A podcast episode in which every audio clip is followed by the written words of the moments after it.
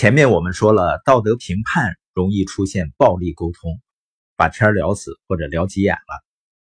还有呢，就是总和别人进行比较，回避责任和强人所难，也会让你的日常交流演变成一种暴力行为。和别人进行比较，就是总想证明自己更优秀，这个可以说是人性。小小贝儿呢，他做了一些事情，有时经常会说：“我是不是很棒啊？你夸夸我呀。”他有一段时间呢，超喜欢听《白雪公主》。听得他妈都要听吐了。他妈妈发现呢，当那个王后问魔镜哪个女人最漂亮，他妈妈有时候说呢小小贝儿最漂亮，他是这个原因，所以说呢他就总是反复的去听，希望他妈妈说她最漂亮。所以我们说人至深的本性就是渴望深具重要性，但是我们长大了以后呢，就要明白人和人之间。是各有优势，也都有不足的。如果我只想着证明自己，我就只能够看到自己的优势和贡献，你看不到别人的优势和长处。如果是一种比较的心态呢，你还会更容易发现别人的缺点和不足。那这样的团队呢，就很难有团队精神了。我们前面聊到，真正的团队精神就是你把一个人看透了。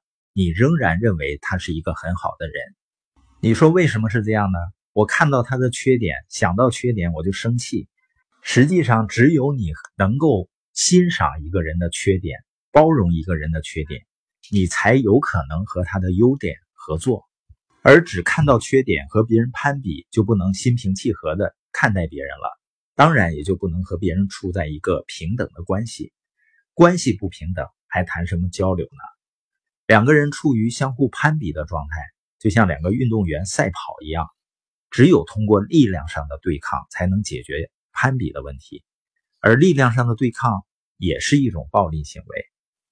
所以，如果你经常觉得自己和谁都难以交流的话，你就要试着反省一下自己，看看是不是因为你总是喜欢拿自己和别人进行比较，总是想要证明谁更好。容易产生暴力沟通的第三点是回避责任，它是指的我们消极的表达方式。这种消极的表达往往会忽略掉自己内心真正情感的根源。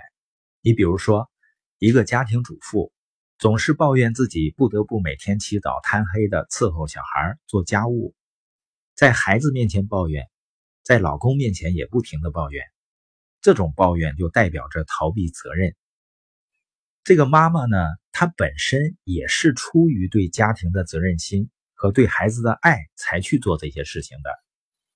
但是，一旦把表达方式换成不得不做的时候，她就不自觉地忽略掉自己原本的出发点，仿佛照顾的不是自己的孩子，打扫的不是自己的家一样。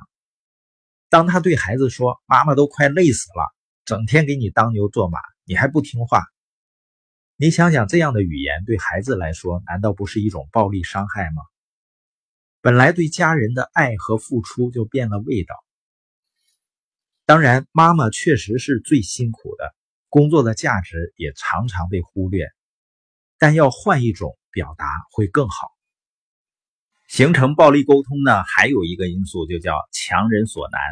你比如说，很多家长喜欢把自己的意愿强加给孩子。